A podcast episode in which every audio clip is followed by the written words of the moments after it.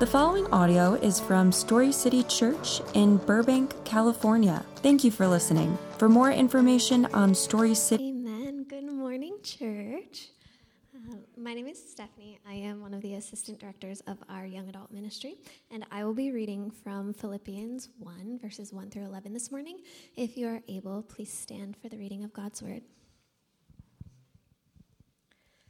Paul and Timothy, servants of Christ Jesus, to all the saints in Christ Jesus who are in Philippi, including the overseers and deacons, grace to you and peace from God our Father and the Lord Jesus Christ.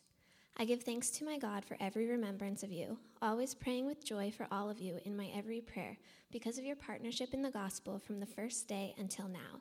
I am sure of this, that he who started a good work in you will carry it on to completion until the day of Christ Jesus.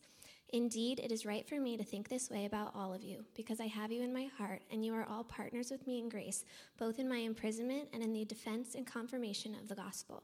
For God is my witness, how deeply I miss all of you with the affection of Christ Jesus, and I pray this, that your love will keep on growing in knowledge and every kind of discernment, so that you may approve the things that are superior and may be pure and blameless in the day of Christ, filled with the fruit of righteousness that comes through through Jesus Christ to the glory and praise of God. This is the word of the Lord. Oh, so fam, how are you guys doing today? That is terrible. Man, you guys are as good as the weather. I, I like it. Hey, I was uh, trying to figure out, my name is Jared. I have the joy of being one of the pastors here. I was trying to figure out why I felt so rusty writing my sermon this morning. It's like, oh, yeah, because I haven't done this in two months. So, uh, for those of you who don't know me, my name is Jared glad to meet you. I have met some people who have like I've never actually seen you preach here, which is which is pretty fun. So uh, God's been good. A lot of good things have been going on. Uh, welcome. This is the Burbank location of Story City Church. If you weren't sure, you are in Burbank. We have a uh, Granada Hills location also meeting this morning. And in both places, uh, both locations make up the family of churches we call the Story City Collective. And uh, we want you to know that your story is welcome here. We value your story. We actually believe that it contributes to our identity as a community and it helps us reach our goal. And our goal is to be a healthy church, which means that we have healthy relationships with Jesus and people. That word is something you should hear a lot here because it's a big deal to us. But that comes from Jesus' statement in Luke 10 27, where he answered, Love the Lord your God with all your heart, with all your soul, and with all your strength, and with all your mind, and your neighbor as yourself. This process of getting healthy is called healthy discipleship, or, or we like to use the word apprenticeship here. And so our goal is to be a healthy apprentice of Jesus. What does that mean? Let me define it for you in Story City terms. We would say a healthy apprentice of Jesus Christ is increasingly engaged in learning believing, living out the gospel, and helping others to do the same. They're becoming healthy spiritually, emotionally, socially, and economically. Healthy apprentices proclaim and display the gospel to others in a way that leads to healthy people and healthy communities. Now, um, little family business before we go any further. As the strikes linger on, I want to remind you that many of us here are impacted. And so if you find yourself in a situation where you need assistance, please email us at care at storycitychurch.com. That's care at storycitychurch.com. Monique and her team will review, review your needs and assist how we can. For those of us who are not currently impacted, or those of us who are able to still um, uh, assist, um, we, we really do need help. And our ability to help those in need is directly tied both to our continued tithes and offerings, but also to our generosity to the, the Congregation Assistance Fund, which is a fund we've set up to make sure that we're able to uh, still keep lights on, still do ministry in the community, but also have the resources to care for those who need it as this goes. So please give how you can. We've already had a number of requests come in for help, and we're doing our best to answer that. So, is that fair? Is that good? You guys understand what we're trying to do with that? Great. All right, let's get to our minute to mingle question. What's one thing more enjoyable when shared with others? What do you guys have? Eating. Okay, that's fair. That's fair. Yeah, what else? Sports. Conversation. I don't know. I mean, sometimes you can be a better listener with yourself. Although you can't get stuck in a loop. So that's that's fair. Okay, sports is better. Why? That's that's an interesting one. Sports why? Yeah. Okay, we can talk about co ed sports later, Gavin. That's all right. What else? Camping. Camping. Okay. All right. Board games. Board games. Yeah? Yeah, that's true. Uh, I have, um, my, my extroverts are like anything. Anything is better. And my introverts are like silence. Silence is better with others. That's, yeah. Uh, for me, I've, I, I have three favorite sounds in the world. Okay? Here's my, here's my favorite sounds. And I've realized this, this is how much of an extrovert I am. Th- these things all have to do with other people. Uh, children laughing. There's just something about children laughing that is just like, oh, that's, that's one of my favorite sounds. My second favorite sound is uh, people worshiping Jesus together. There's just something about like a community coming together and worshiping Jesus, and you hear the voices together. Yeah. And the third is two Harley Davidson motorcycles, their engines perfectly in sync, riding side by side. There is nothing like that sound uh, either. So, anyway, but all those things to me are things that are better done with people. And let's, let's pray this morning, and we'll get to the rest of our message. Father God, as we come before you, we just ask that you would open our hearts, our minds to you, that we would look to you this morning through, Lord, the remainder of our praise, Lord, the remainder of the songs to come in, in, in our praise and worship, the remainder of our praise through uh, proclaiming your word. Help us to learn and hear and understand, to know you, to love you, to be more like you. Father, we pray a special blessing on all the other churches this morning that are working hard to proclaim your name. Thank you for church for the nations who will meet in this building later, for First Presbyterian Burbank, who is, uh, Lord, trying to find their senior pastor and working hard. Same with Emmanuel Church. Lord, bless them. Thank you for Pastor Nick and keeping him alive through his stroke, uh, Lord, at City Light. Thank you for all the ways that you have blessed that church. Please protect them. Lord, we pray for Calvary Bible this morning, for South Winds, Lord, for so many others. Thank you for the churches that are desperately trying to proclaim and display your glory this morning. Would you pour your favor out on them and, uh, and, and, Lord, keep them going strong in these difficult times? We love you. We thank you. Thank you for this place in the name of Jesus. Amen. All right, we are kicking off a new series today. It's called Fight Pursuing Joy Through that's it. And then each message will be how we pursue joy. Um, in our last series, A Mentally Healthy Faith, Dr. Henry Cloud talked about how if we're going to change, then we have to not just let go of something, but we have to take a hold of something else. We need to replace what we're doing and thinking with something that's more healthy. Romans 12, 2 says that we are transformed or changed by the renewing of our mind. And that renewal comes about by the power of the Holy Spirit. And so, over the next few weeks, we'll look at how the Holy Spirit will help us pursue a heart and an attitude of joy through the truth of Scripture. For those taking notes, this is our big idea for the day that we pursue joy by holding on to the truth that God will continue to work in and through us. We pursue joy by holding on to truth that God will continue to work in and through us. We're going to see how God works in all things for our good through His Spirit and His church, that a healthy community generates joy, and how at Story City Church we pursue joy through our apprenticeship rhythms. Now let's go back and remind ourselves of the scripture this morning. Philippians chapter 1 verses 1 to 11 says this. Paul and Timothy, servants of Christ Jesus, to all the saints in Christ Jesus who are in Philippi, including the overseers and deacons, grace to you and peace from God our Father and the Lord Jesus Christ. I give thanks to my God for every remembrance of you, always praying with joy for all of you in my every prayer, because of your partnership in the gospel from the first day until now. I am sure of this, that he who started a good work in you will carry it on to completion until the day of Christ Jesus. Indeed, it is right for me to think this way about all of you because I have you in my heart and you're all partners with me. Circle that word, partners with me in grace, both in my imprisonment and, the, and in the defense and confirmation of the gospel. For God is my witness how deeply I miss all of you with the affection of Christ Jesus.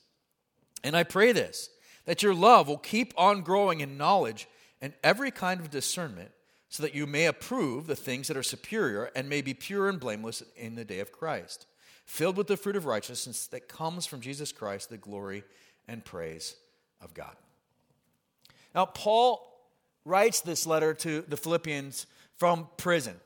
At this point, Paul does not know if he's going to survive.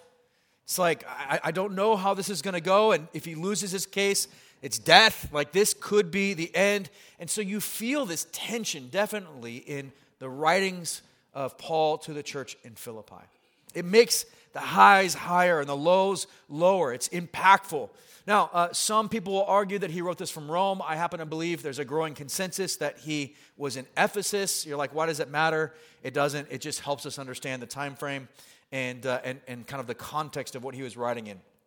Author N.T. Wright says this book has been described as one of like familial friendship. Like he's really proud, like they're his kids. But but N.T. goes on to describe that this is better. Uh, a better way to say this would be this is koinonia koinonia, which is true and practical fellowship. It's like family, but also it includes the idea of friendship and support and unity and partnership around a common goal. Now, in these days, uh, prisoners were responsible for paying for their own prison stay. And so Paul's arrest is akin to a house arrest. He's, he's, it's not like, uh, like we have today in penitentiaries, uh, but food and parchment and ink and any of the incidentals all must be provided by the person who has been arrested. And so um, when Paul is writing this letter, he had, he had planted the church in Philippi. He had become, uh, he had given everything to them. And now they're in a place where they've just given stuff back to him. They had just supplied his needs. They had just helped make sure that he survives in prison. And so the blessed become the blessor. The, the spiritual children begin to take care of their spiritual parent. They're now caring for him. And this is why you see Paul just overflowing with joy in these first 11 verses as he responds to their gift. You see this in verse 3 and 4 and 5. I give thanks to my God for every remembrance of you. You can feel it. Man, I'm so, every time I think about you, I'm so grateful. I'm always praying with joy for all of you in every prayer. I'm sure that not every single prayer was about the Philippians, but he's, he's, he's expressing this like incredible desire. And he, he says this because of your partnership, that's an important one, from the gospel, uh, in the gospel from the first day until now. The first day they're planted until now, they've been continually faithful. And he picks this up in 7 and 8, and he says, Indeed, it's right for me to think about you this way. It's right for me to be joyful. It's right for me to express this because I have you in my heart. I'm grateful. I hold on to you there. This is an important relationship and you're partners, there's that word again, partners with me in grace, both in my imprisonment, you're helping me here physically, but also in the defense and confirmation of the gospel. It's not just about me being in prison, Paul saying, it's, it's also about the work that we're doing. For God is my witness, how deeply I miss all of you with the affection of Christ Jesus. And so we see that word partnership in both of these sections. And this brings us back to the idea of koinonia. It's joint ownership of a purpose and vision that unites us. But as we're going to see in verse 6, it's bigger than just Paul and the people of Philippi. See, the verse 6 is what actually connects those two passages. For those taking notes today, this brings us to our first observation for the day.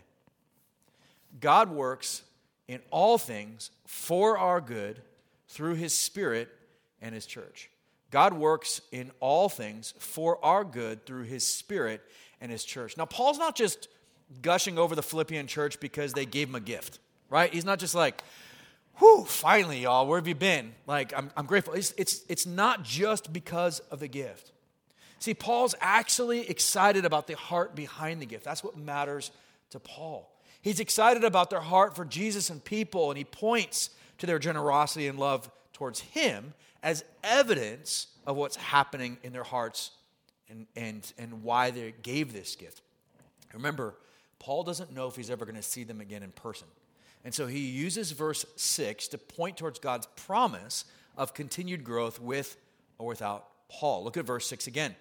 I'm sure of this, that he who started a good work in you will carry it on to completion until the day of Christ Jesus. Now, I want us to see a couple things in this verse.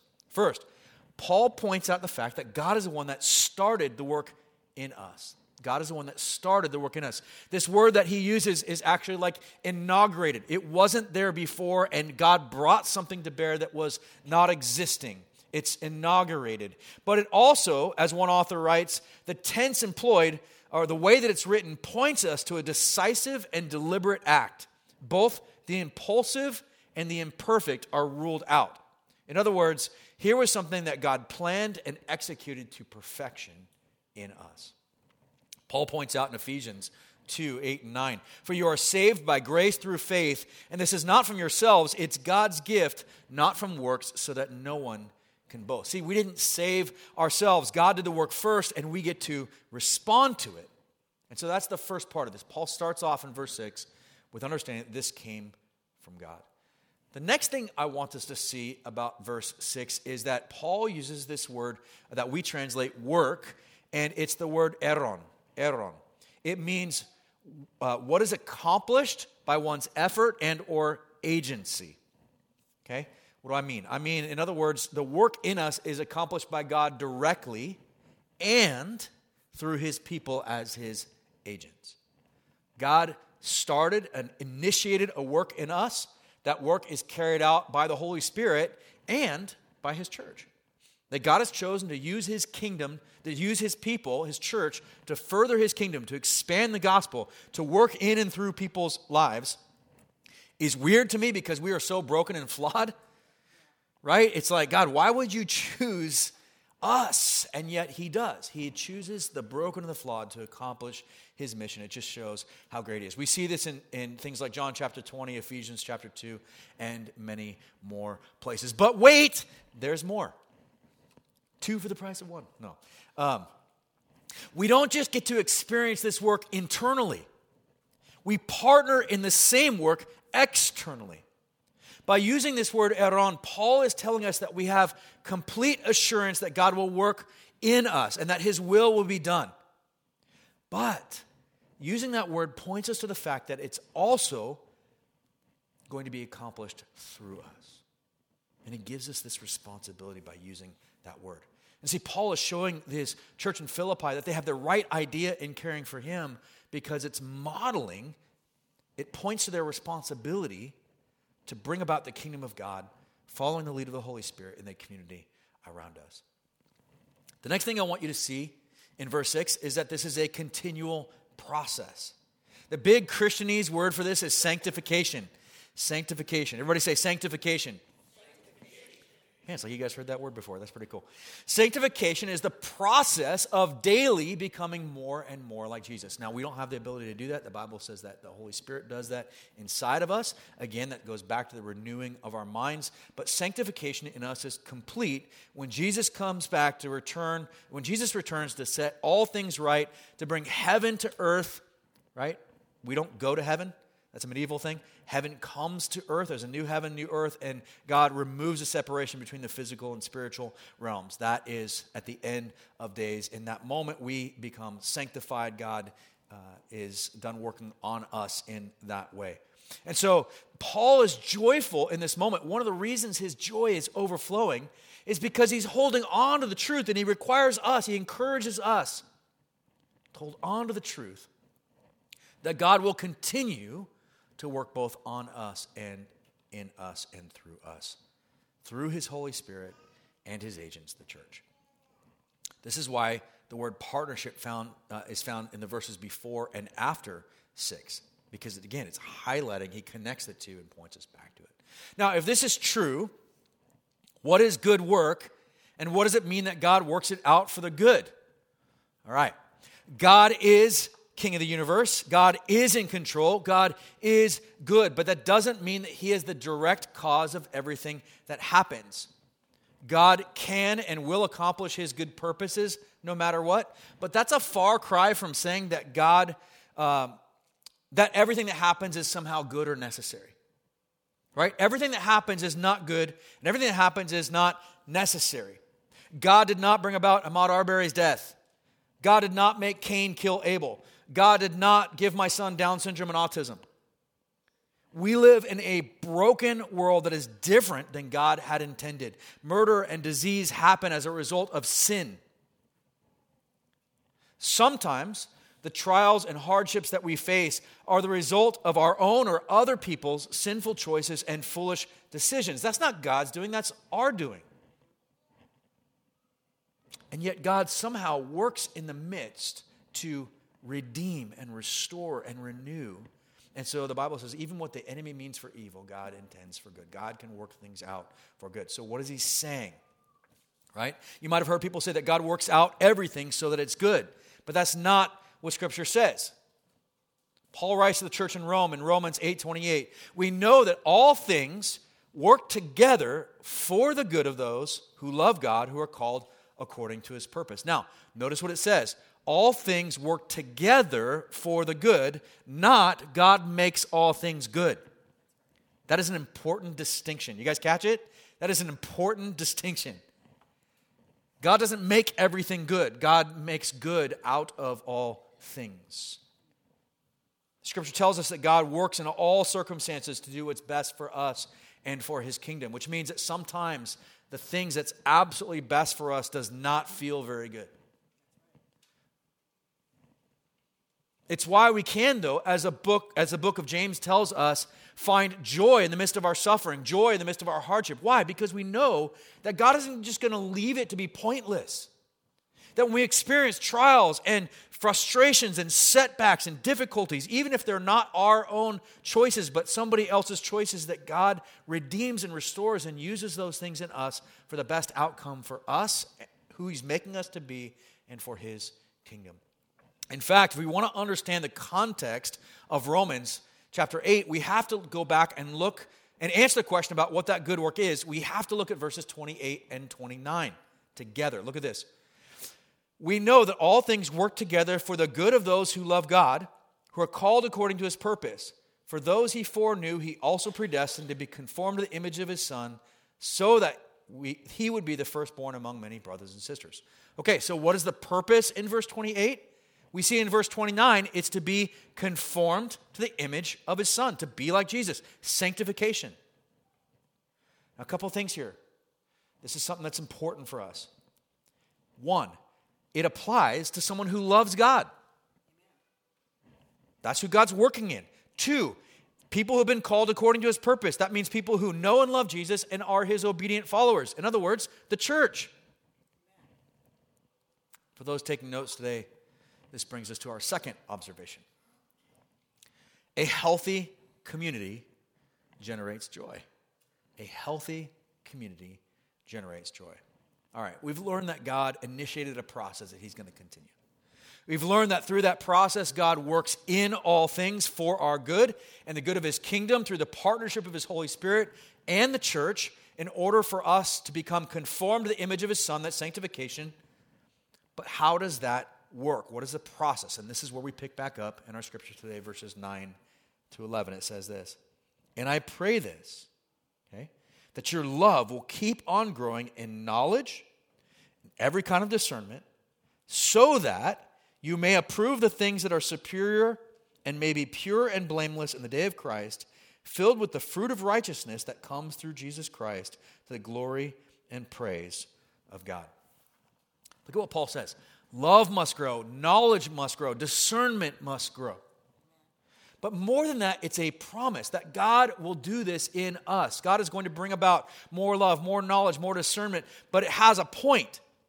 And the word that Paul uses for will keep on growing means to be uninterrupted, that it's not able to be stopped, that God is doing this continually in us. And Paul says, I hope that this continues in you, that this is not interrupted in you, so that you can use this knowledge and discernment to examine, to test, to judge the genuineness of what is good.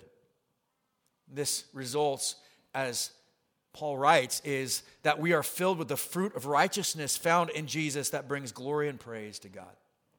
As Eric Grooms pointed out in the sermon prep this week, good job, Eric.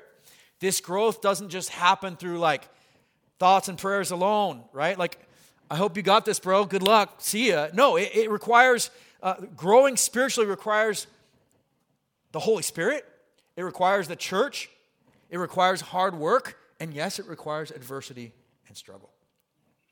Look what Paul's saying, though. In gospel community, we see God work in and through his people. He works with his church and through his church to do what's best for his people as we experience life and we're sanctified through all the circumstances we face. We get to do it together. We learn and grow together. And so the truth of that hope is an incredible joy. Why? Because we have people, the Bible says, rejoice with those who rejoice and weep and mourn, lament with those who lament. We have people along with us for this ride. It's a family. I mean, how could we not be joyful when we truly understand what God is doing in us and through us? I mean, all of it matters then. It matters that we first love, though. And it's no accident that Paul starts here. It's exactly where Jesus started. Matthew 22, verses 35 to 40 says, And one of them, an expert in the law, asked a question to test him Teacher, which command in the law is the greatest? He said to him, Love the Lord your God with all your heart, with all your soul, and with all your mind. This is the greatest and most important command. The second is like it. That word like means equal to it. The second is equal to it. Love your neighbor as yourself. And this statement is incredible. All the law and the prophets depend on these two commands. All the law and prophets hang on these two man, commands. In other words, uh, another verse, uh, another translation says summed up in these commands. In other words, loving God with all we are and have, and loving people in the same way. If we can do those things, we actually end up fulfilling all the requirements that Scripture has of us. That's incredible. Everything is wrapped up in those two commands. All scripture can be summed up by loving God and people with everything we have. You can see why Paul is so enamored with this process of God working in us and through his Holy Spirit in his church. So, how does the church practically live this process out? For those taking notes today, this is our third and final observation for the day. At Story City Church, we pursue joy through our apprenticeship rhythms. Our apprenticeship rhythms. Now, at the beginning of the message, I described a healthy apprentice of Jesus as someone who is increasingly, right? Like, we don't expect you to all get it right away. We're learning together. I'm still learning. We're all learning. So, we're increasingly, day by day, engaged in learning, believing, living out the gospel, and helping others to do the same. This is exactly what we see in verses 9 to 11 of today's scripture. We believe the best learners are people who get to learn within community, learn within family.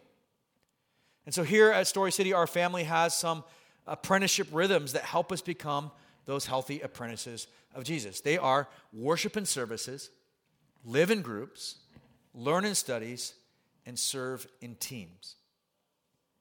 Now, when we worship and services together, something amazing happens. It's like we get to bring all these disparate lives and experiences together, and they actually make something better than we are alone. There's something incredible. If you look around, uh, a lot of y'all, w- you would not maybe even say hi to each other in the street. I had somebody do that the other day. He sat down next to me and we started talking. He's like, Oh, you're pretty cool. I never would have said hi to you. It's like, Why? He's like, You're scary, man. okay. But the reality is that we have one common bond here Jesus. Jesus brings us together. We have a common purpose and a common mission, and we get to share our experiences and do life together. And that's what happens in the worship uh, session. All of these rhythms come together. It's a place we practice learning from God's word, learning to be open and vulnerable, loving people and serving the people around us, and being generous to the point of inconvenience. Living in groups for us a healthy community, there's that word again, is key to being healthy apprentices. God as a triune God is always in community with himself. And so we are to be like God, to be in community. Do you know that uh, the Bible is written to community? There's no Lone Ranger Christians in the Bible. Um, one of my favorite theologians has said that, uh, Dr. Martyn Lloyd-Jones, he has said that any Christian that thinks he can do Christianity by himself does not understand Christianity. That from the beginning, we are designed to live within relationship with God and other people. And so our groups are where we practice biblical community and accountability. They're the front door to our family. And we believe that building a healthy community comes from emphasizing the dinner table over the stage. We learn in studies. We believe that lasting change happens when we learn to know God rather than simply knowing more about Him. And so, healthy learners are people who practice living out their gospel identity as we mature in community. This is exactly, exactly why we have things like Story U and Right Now Media. We're constantly trying to provide different opportunities to learn, and we're trying to provide lots of different ways. So, you have things like pub theology and ask a therapist and membership and parenting classes. They're all different, but they're designed to do the exact same thing. What is that? To help us grow in the knowledge and every kind of discernment, so that you may approve the things that are superior and may be pure and blameless in the day of Christ, filled with the fruit of righteousness that comes through Jesus Christ, to the glory and praise of God. That's what we're trying to accomplish as we learn. Serve in teams is where we learn how to be servant leaders who use our gifts, talents, and abilities to model and cultivate what it means to be healthy apprentices of Jesus. You may have noticed we didn't say serve on teams, we said serve in teams. That is a cultural distinctive for us as we communicate the idea of koinonia and partnership, just like Paul described in today's scripture.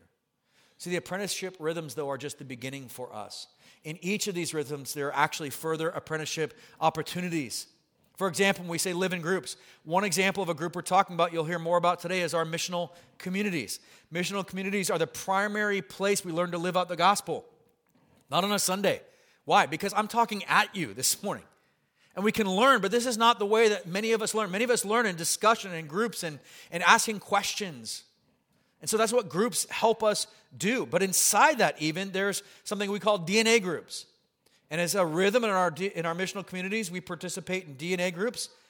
They're made up of people of the same gender, digging into scripture, holding each other accountable, practicing confession, and encouraging each other to be more and more like the men and women that Jesus has called us to be. The serve in teams part, our leadership development process, is designed to help all of us who serve in teams develop and grow in both our faith and our leadership. We call this process the leadership development process. It's what helps us to actually build not just healthy disciples, but, but to build healthy leadership. Many of us have never seen healthy leadership, let alone uh, inside the church, let alone outside the church. And so, all of this is how participating in these things helps us continue to be the people that, call, that Paul is talking about today. In just a moment, we're going to participate in communion together, but before we do, let's recap what we learned today. We pursue joy by holding on to the truth that God will continue to work in and through us. We see that God works in all things for our good through His Spirit and His church that a healthy community generates joy, and how at Story City we pursue that joy through our apprenticeship rhythms. Family, fighting for joy is a process, it's an action, it's not passive. But that fight is never alone. We get to fight with the help of the Holy Spirit in our church family. Amen? Amen just means, yeah, I agree. Good. Matthew chapter 26, verses 26 and 20 through 28 says this As they were eating, Jesus took the bread blessed it and broke it, gave it to the disciples, and said, Take and eat it. This is my body. Then he took a cup, and after giving thanks, he gave it to them and said, Drink from it, all of you. For this is my blood of the covenant, which is poured out for many for the forgiveness of sins. Family and life, we can only go so long without food and water before we face the reality of death. In the same way, Jesus tells us we must abide in Him. We must be connected continually to Him like a branch to a vine. We must feed on Jesus or face spiritual withering and lack of fruit. We die. William Farley writes To abide means literally to dwell in. We dwell in Christ by abiding in the truths of the gospel. It's about what we're talking about the whole day. So this morning, here's the deal as you come forward to take the juice and the bread, as you walk back to your seat, before you take the elements with your family or your friends or your community group or your DNA group, reflect on the gospel that despite our rebellion and the wrath that we deserved, God Himself came to rescue and renew all creation through the person and work of Jesus. We are now His adopted and beloved children, called to His mission as we love Jesus and our neighbors. Let's pray. Thank you, Jesus, for all that you have done. But I thank you especially for all that you continue to do in us and through us. That your work in us is not done, that you have not left us, that your will will be accomplished. God, that we are being made more and more like you every day. We thank you that it's not because of our own effort or energy or strength, but because of you and your work in us. So thank you. May we respond appropriately to your grace, to your mercy, to your faith. In the name of Jesus.